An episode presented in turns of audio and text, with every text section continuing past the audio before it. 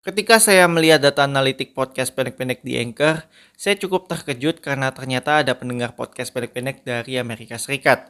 Walaupun saya tidak tahu itu benar orang Amerika Serikat atau bisa saja itu orang Indonesia yang pakai VPN. Dan selama ini target pendengar podcast pendek-pendek adalah orang-orang yang bisa bahasa Indonesia. Makanya saya pakai bahasa Indonesia dan subtitlenya pun bahasa Indonesia. Dan podcast pendek-pendek tidak menyediakan subtitle bahasa Inggris karena selain ribet untuk menambahkan subtitle bahasa Inggris, orang luar negeri pun belum tentu paham tentang referensi ataupun konteks dari konten podcast pendek-pendek.